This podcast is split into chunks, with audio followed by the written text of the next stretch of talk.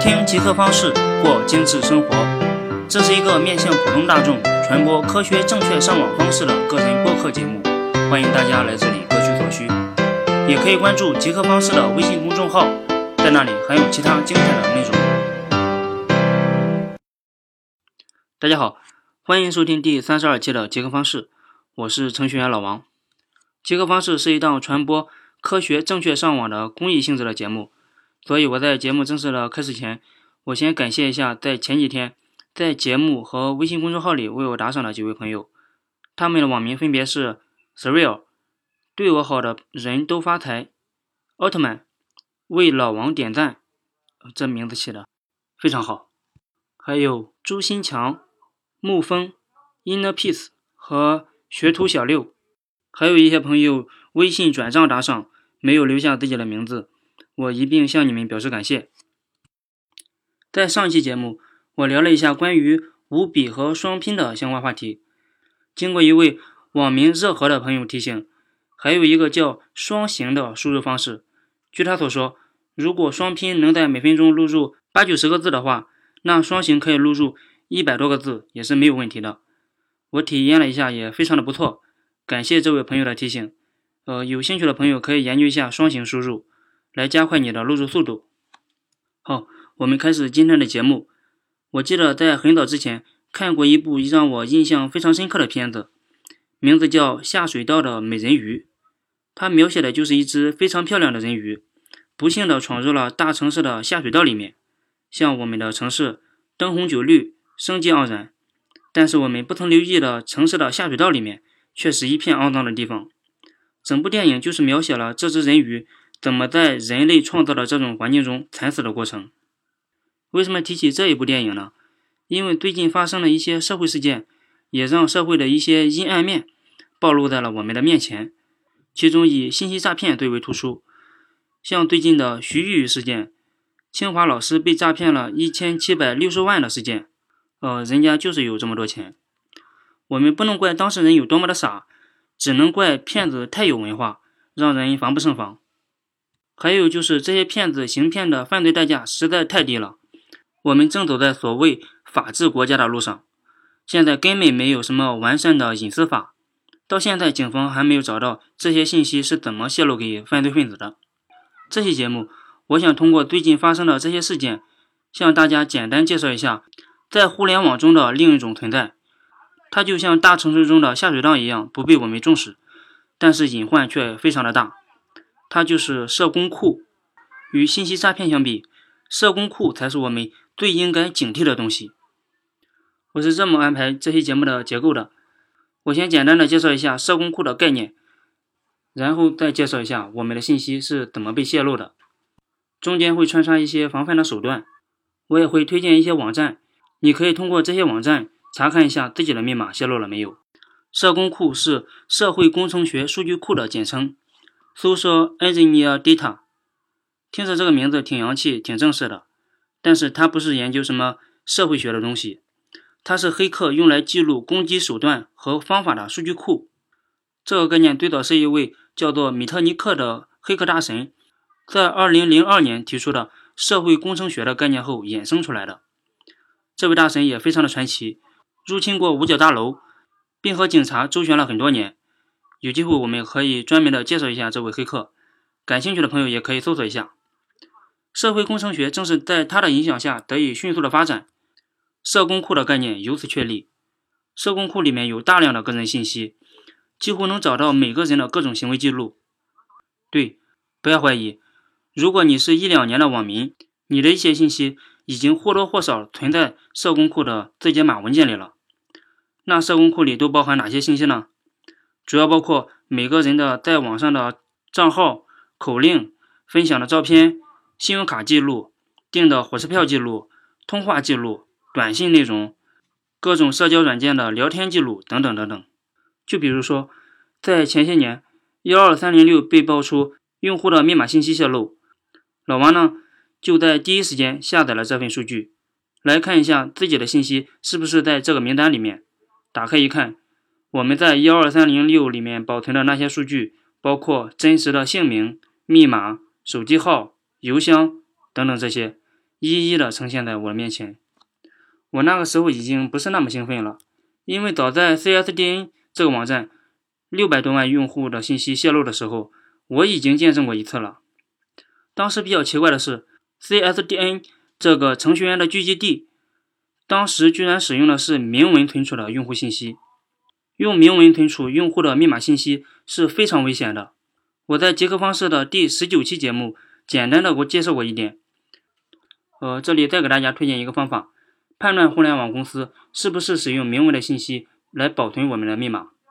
如果你在这些网站进行操作的时候，如果这个网站在你的邮箱里或者手机上发送了你曾经输入过的口令，就是没有加密过的那种，那这个网站肯定使用的是明文存储的你的信息。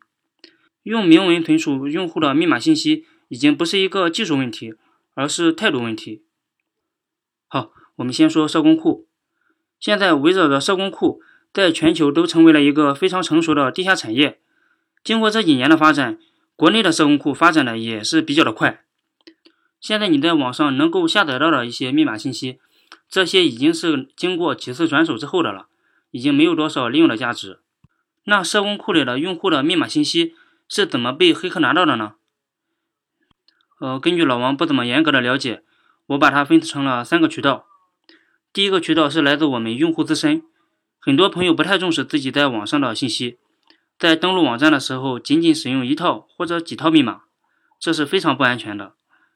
还有就是他们实在太自恋了，实在太喜欢分享了。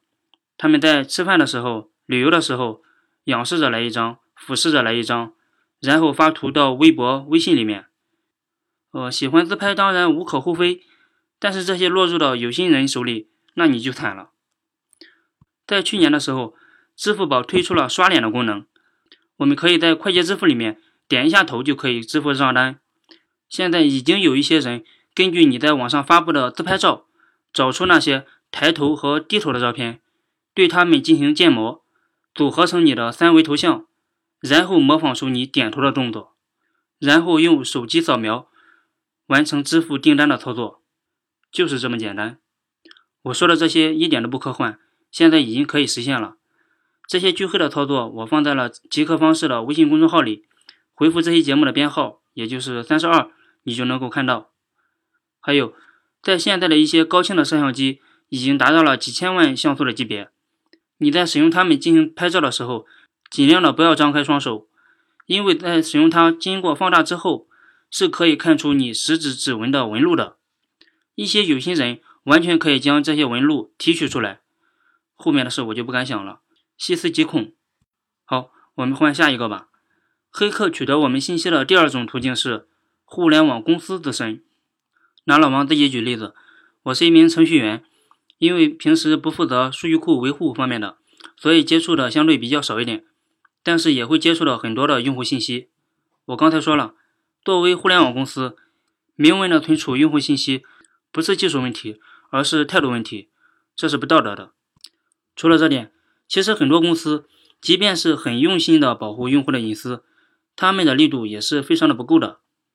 除了一些很大型的互联网公司，大部分都不做安全方面的考虑，就直接上线了。只有很少的公司会请一些安全领域的专家或者公司。对网站进行一点安全的漏洞检查。你像最近发生的徐玉玉事件，我不敢判断数据流向犯罪分子就来自学校，但是国内的大部分学校的网站都是漏洞百出。我们大家都听说过，说一个学生用了 SQL 注入的方式入侵了学校的网站，来查看一下自己的成绩单。这个不是说明那个学生的技术有多么的牛，只能说明学校的漏洞实在太多了。学校的网站大多是一些本系的计算机的学生给整出来的，对安全这一块的重视程度远远的不够。还有就是一些互联网公司的内部人员，我之前也在节目里说过，在安全保护的所有环节中，人是最不稳定的一环。我还说过，安全遵循的是木桶原理，人也是最短的那一块木板。其实老王在进行开发网站的过程中，也是尽量的不去接触这种。有用户信息的敏感的业务，呃，不是说自己的职业道德有多么的高，只是觉得这种的敏感数据太危险，只是出于一种避嫌的考虑。我要说的是，很多倒卖用户数据的行为，大都发生在系统的公司的内部。呃，当然也不止网站这一块，你像很多的学校、医院等一些能接触到用户信息的部门，都是可能泄露的环节。你像我们听到的，有人在医院里面生了孩子，回到家之后就收到了很多推销奶粉的电话，这些信息大部分都是医院的内部人员主动的勾结外面的人给泄露出去的。这里要告诫大家的是，网站或者系统的背后，其运营的都是一个个具体的人。我们在使用互联网等这些每一个环节中，都在跟一些陌生人在打交道。好，下面再说最后一个我们的信息被泄露给黑客的渠道，这个就是黑客本身的主动出击。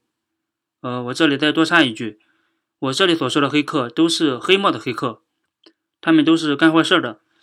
真正的白帽子黑客都是一群道德非常高尚的一类群体。呃，好，咱们继续。经过了非常多年的技术积累，这种地下产业也是发展的非常的快。具体的流程也是操作精细，分工合作。呃，这里简单的给大家介绍一下他们的流程。他们主要分为脱库、洗库和撞库这三大块。咱们一一的解释一下。所谓的脱库，就是入侵那些有价值的网络站点，把他们的数据库完整的脱离下来。这些脱离下来的数据。包含了那些正常的业务流转记录，也包括我们的用户和密码信息记录。他们选择的站点也大都是一些电商方面的，这也是他们最有可能获利的领域。因为现在一些电商网站的安全级别做的相对比较高一点，所以他们的视线也转向了学校、医院或者是其他的网站。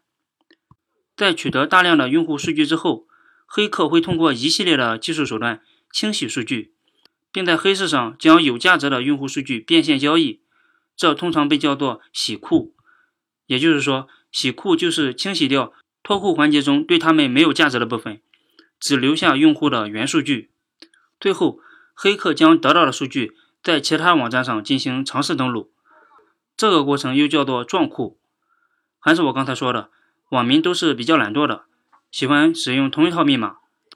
所以，黑客在使用这一套密码进行尝试登录的时候，往往就能成功。我刚才提到的幺二三零六密码泄露事件也是撞库得来的，流出来的只是撞库成功的密码信息，还有那些没成功的信息没有被暴露出来。好，这些撞库成功的数据对于黑客来说就成了有价值的东西了。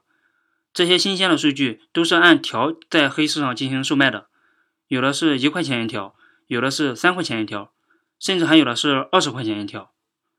一旦这些黑客得手之后，他们往往都能够拿到几十万甚至上百万的有价值的数据。呃，你可以算一下，这个简直是暴利。数据这个东西是可以复制的，这些买来的数据又可以进行倒手再卖给其他的人。当然，一个环节一个环节的卖下去，每条信息的价格也是逐渐的走低。你像之前的幺六三的五十二 G 用户资料泄露，CSDN、人人网、多玩、天涯、猫扑、世纪家园这些密码的泄露事件，黑客都是这么操作的。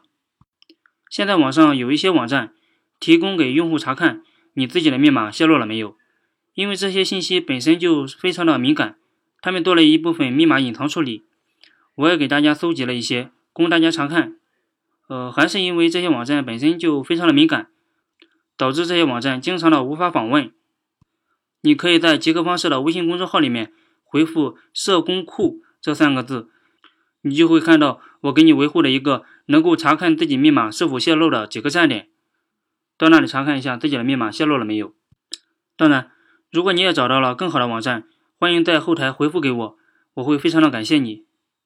呃，还是要提醒大家，这个非常的敏感。不要拿它来干坏事儿。嗯，好。通过上面我们的密码是怎么泄露到社工库里的？希望大家在日常的保护自己的隐私方面加强一点认识。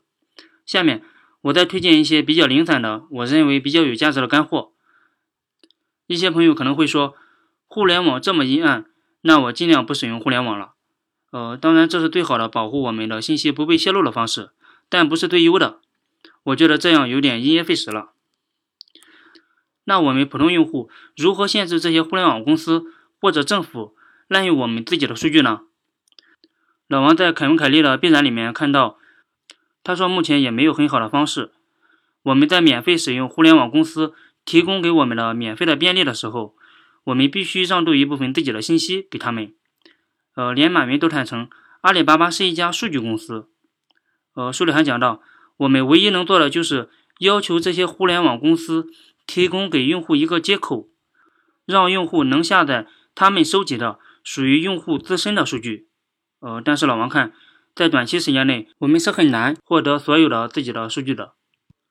下面再推荐几个能查看网站是否存在漏洞的漏洞发布平台，其中比较出名的是乌云网，就是天上有朵乌云的那个乌云。这里面聚集了很多白帽子黑客，可信度还是非常高的。但是最近它也不太平，目前处于无法使用的状态。还有一个是三六零推出的补天这个网站。就是女娲补天的那个补天，这个网站的功能跟乌云网差不多。最后，老王不得不说一句，聊这期节目，我一直是比较犹豫的，因为技术是一把双刃剑，技术本身是无罪的，但是使用技术的人有好坏之分。你可以用它做出造福百姓、创造价值的网站，也可以用它完成盗取数据、进行信息诈骗的东西。我在网上看到了很多教程，教你进行刷单业务，还有一些教你如何买一张假的并且能用的身份证，教你如何破解别人的电脑密码。呃，当然这些用技术手段完全能实现，但我不认为这是一种好的价值观。所以在极客方式这档节目里，我不会聊这些内容，这不符合我一贯坚持的利用技术手段让自己过上精致生活的初衷。好。这期节目聊了一些老王对社工库的一点看法，有社工库在国内的发展导致密码可能泄露的环节，如何规避这些风险，还推荐了一些能够查到密码是否泄露的网站。希望大家在互联网冲浪的过程中，能够留意这些潜在的鲨鱼，重视一下自己的隐私。结合方式是一档公益性质的传播科学正确上网方式的节目。如果这期节目对你有所帮助，也可以对我老王进行点小额的打赏赞助，支持我为你做出更好的节目。你可以关注结合方式的微信公众号，在那里还有非常多有价值的东西。如果你是程序员、设计师，或者仅仅喜欢研究技术类的东西，也欢迎加入我们的结合方式的微信交流群。